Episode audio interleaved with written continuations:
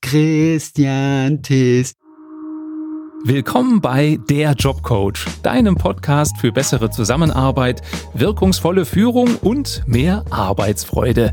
Ich bin Matthias Fischedick. Schön, dass du dabei bist.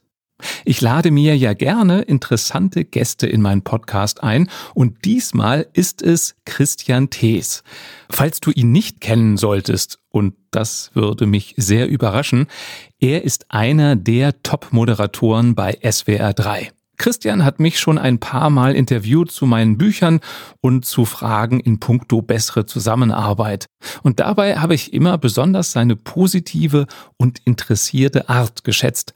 Und deshalb habe ich nun ihn als Revanche in meinen Podcast eingeladen und unter anderem mit ihm darüber gesprochen, wie er es schafft, über die vielen Jahre seinen Spaß bei der Arbeit zu behalten und wie er es hinkriegt, spannende Geschichten aus seinen Gästen herauszulocken. Und jetzt geht's los. Hallo Christian, willkommen in meinem Podcast. So, Dankeschön. Ich freue mich sehr. Ein Vergnügen, dass es jetzt auch mal andersrum ist. Stimmt, ich war ja ein paar Mal bei dir zu ja. Gast, zumindest äh, im Ohr. Genau. Persönlich haben wir uns ja noch nie getroffen. Nein, sehr schön, dass ich mich revanchieren kann. Das freut mich. Passend zum Thema die Einstiegsfrage. Ja. Wie ist gerade deine Laune? Meine Laune ist eigentlich gerade sehr, sehr gut. Äh, jetzt willst du wissen, warum? oh Gott, das ist ja das Allerschlimmste, dass man auch noch sagen muss, warum? Das ist ja. ja. Das Lustige ist, neulich habe ich ja mit jemandem gesprochen und ähm, ich weiß gar nicht mehr genau, worum es ging, aber es geht darum, ähm, dass wenn du jemanden fragst, wie geht es dir? Dann antwortet die Person ja ganz äh, oft mal irgendwie nicht so gut. Und dann fragen wir nach. Ne? Oh, was ist denn ja. los? Was ist mit dir? So. Wenn du aber sagst, ähm, wie geht's dir? Und der andere sagt, danke, gut. Fragt kein Mensch nach, warum es dir gut geht. Das stimmt. Weißt du, und das ist unsere Gesellschaft. Wir, wir fördern gar nicht das Positive in dem Sinne, das war so der Tenor dieser Aussage, ja, da interessiert es keinen Schwanz. Ja, immer nur, wenn es irgendwie schlecht geht. Das Schlechte ja. interessiert uns, das Gute interessiert uns nie. Insofern interessant, dass du mir die Frage gleich stellst. Ja, das, wenn ich kurz einhaken darf, weil du hast mir gerade einen Aha-Moment verschafft, ja. weil ich im Grunde den gleichen Ansatz benutze ich, wenn ich Führungskräften beibringe, wie sie ihre Mitarbeiter mehr motivieren. Ich habe es ja. aber noch nie auf die Situation übertragen, die du gerade beschrieben hast. Ja. Also mein Beispiel ist immer, liebe Führungskraft, wenn dein Mitarbeiter strahlend aus dem Büro geht und sagt Tschüss bis morgen, mhm dann frag ihn doch mal, oh, hast ja ganz schön gute Laune, warum? Weil entweder sagt er dir, ja, weil ich gerade das und das geschafft habe im Job, dann lernst du daraus, gib ihm mehr solche Aufgaben, dann hat er mehr Spaß und Motivation. Mhm. Oder er sagt dir, ja, ich freue mich schon auf das und das, was ich gleich privat mache. Und auch da lernst du ja, was motiviert den. Ja, klar.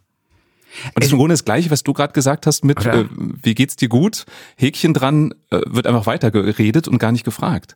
Man sollte sich eigentlich den Spaß daraus machen. Einfach mal jemanden ganz konkret, also wer uns auch immer hört, vielleicht im Büro jetzt, einfach mal ganz konkret fragen, also, hm, wie geht's denn so? Und natürlich werden die meisten sagen, danke, ganz gut. Und dann einfach mal fragen, warum? Und was da alles so für Antworten rauskommen. Ja, oder? Das ist, ist super. Spaß. Das ist super. Ich finde es allein schon, wenn du auf die Frage, wie geht's dir und dir geht's nicht gut und du bist ehrlich und sagst nicht so gut, äh, antwortest, da ist die Reaktion ja auch eher betretenes Schweigen, ja, weil klar. im Grunde ist das Ritual doch, man hat gefälligst zu sagen, mir geht's gut. Und dann kann man über das reden, über was man wirklich reden möchte. Ja, ja, klar, weil man macht einen Fass auf, muss man ja auch wissen. Deswegen vielleicht manchmal tatsächlich genau. sagen, ja, danke, ganz gut. Sowas ja. Neutrales. So, jetzt haben wir, du geschickt ja. von dir abgelenkt. Ja. Also dir geht's eigentlich sehr gut, hast du gesagt. Warum eigentlich? Mir geht's eigentlich sehr gut. Sehr also gut? Ich, ich muss jetzt sagen, ich habe gerade noch vor einer Minute ein Interview aufgezeichnet, ein, ein halbstündiges, mit einer Schauspielerin, Stefanie Staffen, äh, Stappenbeck. Sagt dir der Name was? Nein, nee, wahrscheinlich, ich bin nicht so gut mit Namen, aber wahrscheinlich, ja. wenn ich sie sehe, sage ich. Also eine richtige Berlinerin ist das auch. Äh, äh, so ursprünglich, ah. die hat schon mit elf, hat sie schon gedreht. Ähm, mit 18 hat sie Theater gespielt. In der DDR damals war das. Ich glaube, es gibt Weihnachten immer so einen Film, die Weihnachtsgans Auguste. Da, das war, da war sie mhm. als Kind mit dabei. Auf jeden Fall, das ist eine so herzliche, eine so liebe. Die spielt in ein starkes Team, ist sie, eine der beiden Ermittler. Äh, zum Beispiel in der Fernsehserie. Oder, ich glaube, Anfang Februar spielt sie die weibliche Hauptrolle im neuen Till Schweiger-Film, der ins Kino kommt. Äh, die Hochzeit okay. ist der. Da spielt sie die, die andere Hauptrolle.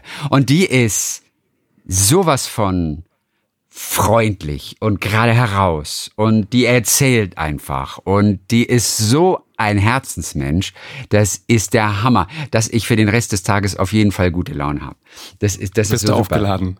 Ihr Auto hat übrigens schon eine Beule, bevor sie den Führerschein gemacht hat, weil sie einer Freundin, sie hatte wohl schon ein Auto vorher, erlaubt hat, auf dem Hinterhof in Berlin, dort mit dem Auto mal zu fahren. Die verwechselte aber irgendwie Bremse und Gaspedal und äh, fuhr vorwärts irgendwie gegen die Mauer. Und das Auto hatte gleich vorne links irgendwie kaputten Kotflügel und so. Und das sind so Geschichten, glaube ich, die zieht sie an. Ähm, auf jeden Fall, das, ähm, das ist so klasse, mit der zu sprechen. Und deswegen alleine habe ich gute Laune. Ist es eigentlich eine Einstellungsvoraussetzung, dass du als Radiomoderator immer oder zumindest meistens gute Laune haben musst?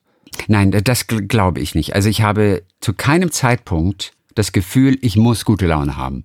Denn wenn ich mal schlechte Laune habe, könnte ich ja auch einfach das ganz normal sagen. Natürlich gibt es, sage ich mal, sobald Rotlicht ist, dieses Phänomen, egal wie es dir gerade geht, für diesen paar Sekunden, für diesen Moment, reißt du dich ein bisschen zusammen und, und sprichst eben ganz normal und, und sprichst vielleicht auch mit ein bisschen mehr Druck. Um, ähm, und dann würde auch keiner merken, geht's dir gut oder geht's dir schlecht. Aber dass ich äh, eine gute Laune haben muss, äh, das ist keine Grundvoraussetzung. Es geht ja bei uns oder in meiner Radiophilosophie geht es ja darum, möglichst viel du selbst zu sein. Gar nicht künstlich sprechen, mhm. ähm, weißt du, übermäßig betonen oder was auch immer. Obwohl ich das vielleicht auch manchmal mache. Kann durchaus sein. Aber es geht ja einfach darum, diese, diese ganzen Menschen auch mit, mit auch seinen Interessen einfach dort ins Radio zu bringen. Und ich sag mal so, meine Philosophie ist, die Welt, wie ich sie durch meine Augen sehe oder durch meine Ohren höre, so möchte ich sie auch gefiltert natürlich mit den schönsten Dingen daraus weitergeben an meine Hörer. Das ist ja für mein Verständnis von Radio. Und das, das, das bin ich letztendlich, weißt du? Und die Schwierigkeit besteht natürlich darin, so zu sprechen, wie du auch am Tresen mit jemandem sprechen würdest, in der Kneipe, ganz privat oder wie wir telefonieren, dass du diesen, diesen Tonfall hast. Das kommt mir jetzt ganz natürlich vor. Ich glaube aber, wenn man anfängt mit Radio, das ist wahrscheinlich erst einmal das Schwere, dass man sich, es ist eine künstliche Situation, natürlich in dieser künstlichen Situation trotzdem natürlich verhält. Und ich glaube, das ist so eine Herausforderung, die ich jetzt so gar nicht mehr spüre, äh, zum Glück, aber ich stell mir vor, so ist es am Anfang auf jeden Fall. Weil ich höre ja auch andere Leute im Radio und die, die sprechen einfach ein bisschen steif irgendwie, obwohl sie privat wahrscheinlich gar nicht so steif sind, mit, mit anderen, mit Kollegen oder mit einem Gast oder sowas. Und das ist die große Kunst eigentlich, ganz natürlich zu klingen, weißt du? Heißt aber auch, dass man vielleicht auch gar nicht so der tolle Sprecher unbedingt sein muss. Klar ist gut, wenn du nicht alles vernuschelst, mache ich eben auch ganz gerne. Das ist so ein bisschen der Preis des Natürlichen, dass man manches einfach auch vernuschelt und die Leute vielleicht sagen, ja. und der Tees, Alter, der, der, oh, der nuschelt mal wieder. Ja, das kann durchaus sein. Ich glaube, das meiste ist trotzdem verständlich, aber das ist so ein bisschen der Preis der Natürlichkeit unter Umständen und das finde ich okay. Aber wir sind, wir versuchen wir selbst zu sein und ja, hat das was mit Rotlicht zu tun? Hat das was zu tun, dass man in, sage ich mal, in diesen 30 Sekunden, diesen drei, vier Minuten, dass man tatsächlich performen muss, weil das ist in dem Fall dein Beruf, dass du das automatisch machst. Also das kann schon sein. Aber man ist auch wirklich dann natürlich gut drauf. Oder man freut sich auf das, was man erzählt. Man freut sich über den Gesprächspartner, mit dem man spricht. Oder dass man irgendeine kleine lustige Sache präsentiert. Oder den weiß, jetzt bringe ich den Leuten irgendwas ins Radio, was ich selber total cool finde. Weißt du, das sind ja alles Motivationen, Radio zu machen. Ja. Und das heißt, da bist du automatisch gut drauf. Die Frage kommt natürlich immer wieder. Ist ja völlig klar. Müsst ihr ja. immer so gut sein, drauf sein? Ihr seid immer so gut drauf hat damit zu tun, glaube ich, dass wir wahrscheinlich dann mit Menschen zu tun haben. Auch wenn wir alleine in diesem Kabäuschen sitzen manchmal. Wir sprechen aber zu Menschen. Wir haben diese Menschen vor Augen. Und irgendwie ist es immer was mit Menschen, Radio machen. So einsam das auch sein kann. Und ich glaube, wenn man direkt mit Menschen zu tun hat, ist man vielleicht besser drauf. Wie machst du das? Stellst du dir eine gewisse Person vor, wenn du moderierst, oder stellst du dir Personengruppen vor? Wie, wie machst du das? Eigentlich tue ich mir das nicht vorstellen, aber sie sind trotzdem da. Ich habe keine konkreten Gesichter vor mir. Man weiß, man spricht zu ganz vielen. Und dann sage ich mal so im Unterbewusstsein, aber eben nicht im Bewusstsein. Da weiß ich, da sind ganz viele Menschen im Auto dabei, da sind ganz viele Menschen dabei, die sitzen im Büro und hören nebenbei Radio. Da sind ganz viele Menschen dabei, die machen gerade den Abwasch in der Küche. Äh, das weiß ich schon und bin mir dessen auch bewusst. Oder da ist ein Taxifahrer, der uns wahrscheinlich auch regelmäßig hört und der auch etwas intensiver zuhört. Diese ganzen Menschen habe ich da. Und trotzdem wundert es mich immer, dass die Menschen auch irgendwie Zeit haben, auch mal so ganz bewusst zuzuhören weil gerade am Vormittag, das ist ja meine reguläre Sendung, läuft das Radio nebenbei. Das weiß ich natürlich auch. Ja, ich weiß ja. auch, dass so ab und zu der eine oder andere dann immer mal, mal hochdreht und das hören will. Oder das Gegenteil, er dreht runter und wenn die Musik kommt, dann dreht er hoch. wenn auch, Musik kommt, das, genau. Wollte ich. Natürlich ist ja klar. Aber so ganz konkrete Gesichter habe ich oft nicht, weil dafür sind es einfach zu viele Menschen und die Menschen sind auch einfach zu verschieden. Aber Natürlich weiß ich, es ist da draußen jemand und egal was ich gleich sage, wenn ich gleich irgendeinen Bullshit erzähle oder eine falsche Information, da sind genau diese Menschen auch gleich direkt am Telefon und rufen an auf unserer Telefonnummer, die ja seit Jahrhunderten die gleiche ist, die 2011 und dann melden die Leute sich auch oder über das Studio-Feedback auf swr3.de. Ne? Also ich bin mir bewusst, dass die da draußen sind, aber konkrete Gesichter habe ich ähm, eigentlich nicht. Also die Essenz bisher, die ich gehört habe, ist, das eine ist Authentizität, dazu gehört am Anfang zumindest eine Selbstreflexion und irgendwann wird es dann wieder unbewusst. Und der zweite Faktor für deine Freude ist, dass du einfach Menschen magst. Ja, ich glaube, ich glaube schon, die besten Radiomoderatoren oder auch Fernsehmoderatoren sind vermutlich die, die Menschen mögen, die einfach Interesse haben an Menschen, die also keine mhm. Neugier vorspielen müssen, weil es halt der Job verlangt. Das ist nun mal der Beruf, Fragen stellen. Ich glaube, es hilft durchaus, wenn du echtes Interesse hast an diesen Menschen. Auf jeden Fall. Ja.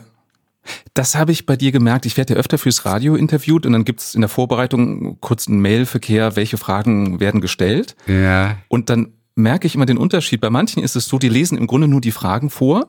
Und wenn ich äh, meinen Mund schließe, kommt die nächste Frage. Dann denke ich, mhm. ja gut, dann kann ich sie eigentlich auch schon mal vorproduzieren und einfach meine Antworten schicken. Ja. Und du bist einer von den wenigen, wo ich immer das Gefühl habe, du hast echtes Interesse, das ist ein echtes Gespräch und die Fragen nehmen da manchmal so einen Lauf, den wir gar nicht vorher überlegt haben. Und gerade deswegen glaube ich auch, dass es für einen Hörer interessant ist, weil er spürt, das ist gerade echt. Absolut. Und vor allem Fragen ergeben sich nicht aus dem Zettel, sondern Fragen ergeben sich eigentlich aus Antworten erst. Und da wird ein Gespräch ja. weitergeführt. Das ist auch die Sache. Das ist dann mein Vorteil, auch wenn ich ein Interview mit jemandem mache. Ich lese natürlich ganz viel und bereite jedes Interview sehr akkurat oder so gut es geht vor und lese ganz viel.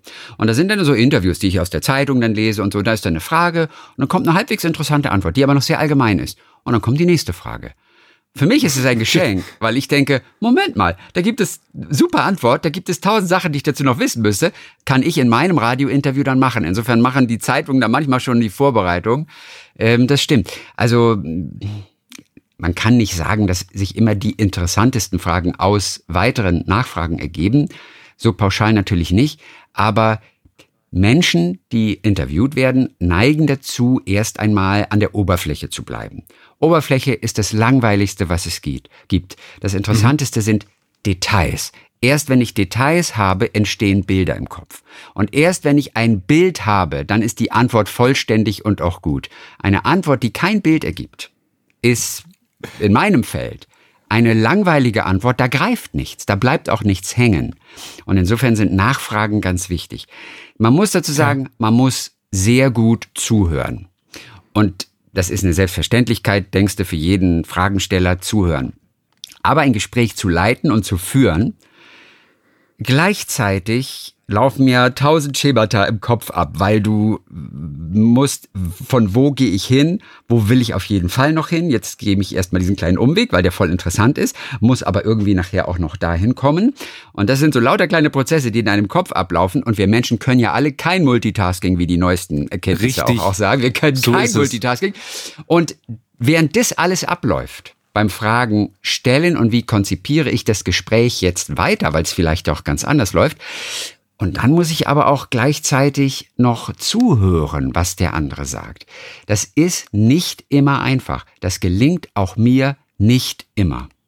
Und manchmal entgeht mir vielleicht auch ein Halbsatz, weil ich mit irgendeiner Konzeption beschäftigt bin. Aber das ist hoffentlich die Aus äh, Ausnahme. Und du hast ja auch noch die Technik, ne? Ja, wenn es eine Live-Sendung ist, wenn es eine Live-Sendung ist, hast du die Technik. Natürlich, klar, musst du welchen Regler. Irgendwie ist das Bett zu laut, ist das Bett zu leise. Wenn wir Gespräche allerdings aufzeichnen, was ja häufig der Fall ist, dann fällt der technische Aspekt zumindest weg. Ne? Mhm. Aber klar, man muss, man muss zuhören und, und, und daraus ergeben sich die tollsten Fragen. Ich habe auch, und das vielleicht noch kurz, ich bereite Interviews sehr, sehr gut vor, weil die Wahrscheinlichkeit, dass das Interview dann toll ist, ist dann am aller, allergrößten. Und so Radio zu machen mit einem Prominenten zum Beispiel, eine halbe Stunde, dreiviertel Stunde mit einem Prominenten zu haben, der wirklich viel zu erzählen hat. Das ist ja auch eine Chance, einfach ganz tolles Radio zu machen. Ja, so weg vom Alltag im Prinzip. Deswegen nehme ich das sehr ernst und bereite diese Interviews sehr, sehr gut vor. Dann ist die Wahrscheinlichkeit eben sehr groß. Das wird ein tolles Gespräch. Ich hole quasi aus diesem Gespräch das, das Beste raus. Es kommt aber auch tatsächlich mal vor, dass du keine Zeit hast, aus irgendwelchen Gründen noch immer, weil es wirklich sehr kurzfristig anberaumt wird und da, du, da ist ein mhm. super deutscher Schauspieler, der hätte heute Nachmittag Zeit. Du hast wirklich nicht Zeit, etwas vorzubereiten und gehst mit ganz wenigen Fragen nur in dieses Gespräch. Eine ungewohnte Situation. Aber du musst, du bist jetzt gezwungen, dein komplettes Interview aus nichts zu machen, aus Nachfragen im Prinzip, aus deinem Interesse. Und es sind natürlich manchmal auch geniale Gespräche. Die werden vielleicht sogar manchmal besser, als die akkurat vorbereiteten Gespräche, wo du zumindest einen guten Hintergrund hast. Du hast aber auch natürlich ein großes Risiko, dass diese Gespräche nichts werden. Insofern ist das immer die schlechtere Variante, aber es ist, es ist ein tolles Gefühl, wenn ein Gespräch, das du einfach aus irgendwelchen Gründen auch immer nicht gut vorbereiten konntest, wenn das denn so toll wird, weißt du? Ich wurde mal gezwungen. Ich habe mal ein Interview verpasst. Das war eine, eine Band, Was? die kam zu mir und ich kannte die noch nicht mal. Und ich wurde zu Hause angerufen und habe gesagt, du, die Band ist da irgendwie, wo bist denn du? Und ich nur, oh mein Gott. Ach du Scheiße, ich habe das Interview verpennt. Oh mein Gott, oh mein Gott. Ich bin auf dem Weg in den Funk. Und dann sagte der Kollege, okay, die machen erst noch mal was anderes und dann könnt ihr mit eurem Interview starten. Und ich musste aufs Fahrrad, hatte kein Auto, den Berg hoch, 20 Minuten, kam total gehetzt an, kannte die Band nicht, greife auch noch irgendwie zwei Platten für zwei Interviews, die ich hatte. Das eine war eine Band Turin Breaks und das andere war die Band Catcar. Und ich nahm beide Alben und er lief dann ins Studio, die warteten schon, ich sag hallo, tut mir leid, hab ein bisschen verpasst und so. Und ich wusste 0,0 über diese Band, weil ich dachte, das Interview sei eine Woche später oder sowas. Und sage noch, irgendwie, euer Album heißt ja Turin Breaks und geht dann auf Ketka, weil ich eine Eingebung hatte. es war die Band Ketka, die vor mir saß, eine deutsche Band und nicht die englische Band Turin Breaks. Obwohl ich kurz dachte, das sind die. Eine komplett absurde Situation. Und es wurde ein total wunderbares Gespräch. Kein Mensch hat meinen ersten Satz wahrgenommen, weil keiner dachte, Turin Breaks, was redet der, der Typ da? Es hat irgendwie keiner wahrgenommen. Und ich habe aus ja. nichts dieses Gespräch gemacht. Also auch das geht. Vorbereitet wäre es vielleicht noch besser gewesen, aber es war ein total schönes Gespräch. Weil du im Moment warst, wahrscheinlich, ne? Ja, und weil letztendlich, wenn du Menschen hast, die vielleicht auch bereit sind zu erzählen, weil du auch mit einer Frage erstmal anfangen kannst und weil sich daraus ganz viele Fragen auch ergeben, beziehungsweise du im Hinterkopf irgendwas hast, wo du auch ansetzen kannst, weißt du, ob das nun persönliche Geschichten sind oder ob du ein, zwei Songtitel rausgreifst und einfach mal über diesen Song sprichst, was ist der Hintergrund, wie kamt ihr darauf, was soll das bedeuten oder so, ist natürlich im Musikbereich jetzt auch gar nicht so schwer, sind oft die langweiligsten Antworten, wenn es so um konkrete Lieder geht, wenn keine tolle Geschichte dahinter ist. Aber mhm. man kann sich immer irgendwie zu helfen wissen. Aber im Prinzip startest du mit einer Frage und, und wenn die Atmosphäre stimmt und es sind tolle Gäste, dann ergeben sich daraus immer weitere Fragen. Du hast vorhin die Metapher benutzt, für dich muss so ein Bild entstehen im Ja. Kopf bei einem Ja. Interview. Ja. Und das ist auch das, was ich immer Führungskräften mitgebe, wenn Mhm. die ein gutes Gespräch mit einem Mitarbeiter führen wollen, dann sollen die nicht, ich nenne das immer Hirnschach spielen, also vorher überlegen, wenn er das sagt, sage ich das und wenn er dann das antwortet, frage ich das, sondern einfach mit einem leeren Blatt im Kopf anfangen und einfach nur das hinmalen, was der Mitarbeiter gerade erzählt. Und daraus ergibt sich dann eben, was brauche ich noch für eine Info? Was möchte ich gerne noch wissen, um das Bild zu komplettieren? Ja. So ähnlich siehst du es auch, oder? Absolut. Ja, Bilder sind das Größte, genau wie Geschichten, weißt du, wenn du irgendwas Allgemeines erzählst, ja, merkt man vielleicht, sobald du letztendlich eine Geschichte erzählst. Ja, ich meine, du kennst es wahrscheinlich, man, man spricht ja immer vom Storytelling. Das ist das Storytelling als Instrument, als Werkzeug. Das ist einfach sehr mächtig und das prägt sich ein. Und genauso ist es mit Bildern. Ich mache Radio und Radio ist nichts anderes als Bilder im Kopf. Diese zu erzeugen ist nicht immer einfach. Da muss man sich Gedanken machen, da muss man sich Mühe geben. Aber wenn es einem gelingt, ist es einfach das Beste, was es gibt. Und ein Gesprächspartner, der erzählt zum Beispiel, wie er auf Urlaub in Südamerika war. Ja, wenn er nur erzählt, irgendwie, ma, wir hatten so viel Spaß, irgendwie so ein paar Mal haben wir uns gestritten und sowas, aber dann ging es ja immer schnell weiter, weil wir hatten jetzt immer noch nicht so viel Zeit und so. Und dann haben wir auch noch so, so andere nette Leute getroffen, die kamen dann auch noch aus, aus Amerika, die waren zum ersten Mal da, waren auch irgendwie total überrascht, was sie da so alles erlebt hatten. Aber mit denen haben wir uns sehr gut verstanden. So, jetzt habe ich einiges erzählt und ich habe kein einziges Bild. Aber Ich auch nicht. Äh, Moment mal, warum waren die überrascht? Was war denn das? Ne? Oder oder äh, wo seid ihr denn denen begegnet? Ja, das war so oben auf dem Berg. Wir waren da auf dieser einen Hütte, wo wir erst dachten, wir sind komplett alleine und äh, plötzlich tauchten die um die Ecke auf. Wir haben uns fast erschrocken und schon habe ich ein Bild, weißt du? Und es geht nur um Bilder. Alles an der Oberfläche, das ist langweilig, das ist auch Faulheit. Ähm, das darf nicht passieren im Radio. Wir brauchen Bilder und so lange bitte nachfragen. Auch wenn es manchmal natürlich nervt und, und manche Menschen sich schwer tun, sich dann genau zu erinnern. Ja, Moment mal, erfordert vom Gesprächspartner manchmal natürlich auch so ein bisschen Nachdenken. Ähm, aber sobald das Bild da ist, ist eine Antwort auf jeden Fall schon mal zufriedenstellend. Und wie sind deine Erfahrungen? Finden die Gesprächspartner das dann nicht auch für sich schöner und ähm, emotionaler, wenn sie selber dann das Bild wieder haben, was sie dir gerade beschrieben haben? Die sind sich wahrscheinlich gar nicht dessen bewusst. Weißt du, die antworten ja letztendlich nur. Ich kitzel die- Bilder ja aus ihnen raus. Ja. Sie merken nur vielleicht irgendwie, das ist so, naja, irgendwie der fragt nach, er fragt aber viel nach und so. Aber natürlich, wenn sie dann sich selber konkret an die Geschichte erinnern, ich bin sicher, dass sie sich darüber selbst auch freuen und dass sie selber auch das Gefühl haben, auch eine wesentlich schönere Antwort gegeben zu haben. Und es ist vor allem die Chance, dich abzuheben von anderen Interviews. Äh, Ganz oft wird einfach, wie du es vorhin angedeutet hast, da werden interessante Fragen gestellt. Es gibt auch eine interessante Antwort, die aber eben vielleicht ein bisschen an der Oberfläche ist. Und dann gehen die meisten Gesprächspartner einfach weiter, weil sie denken, oh, ist ja interessant und so, okay.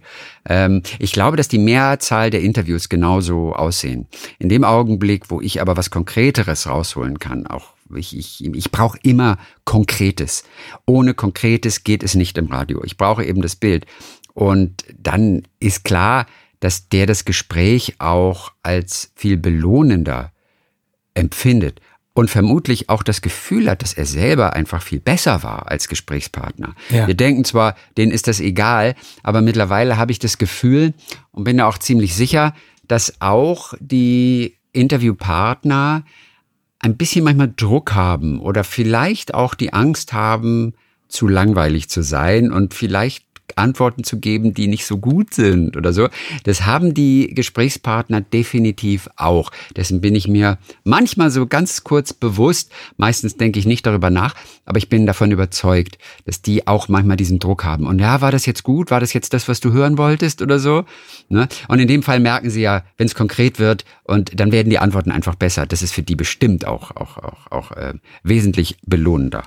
Alleine dadurch, dass du nachfragst, gibst du ja Feedback. Aus deiner Frage erkenne ich ja, wo fehlte dir was oder was hat dich interessiert.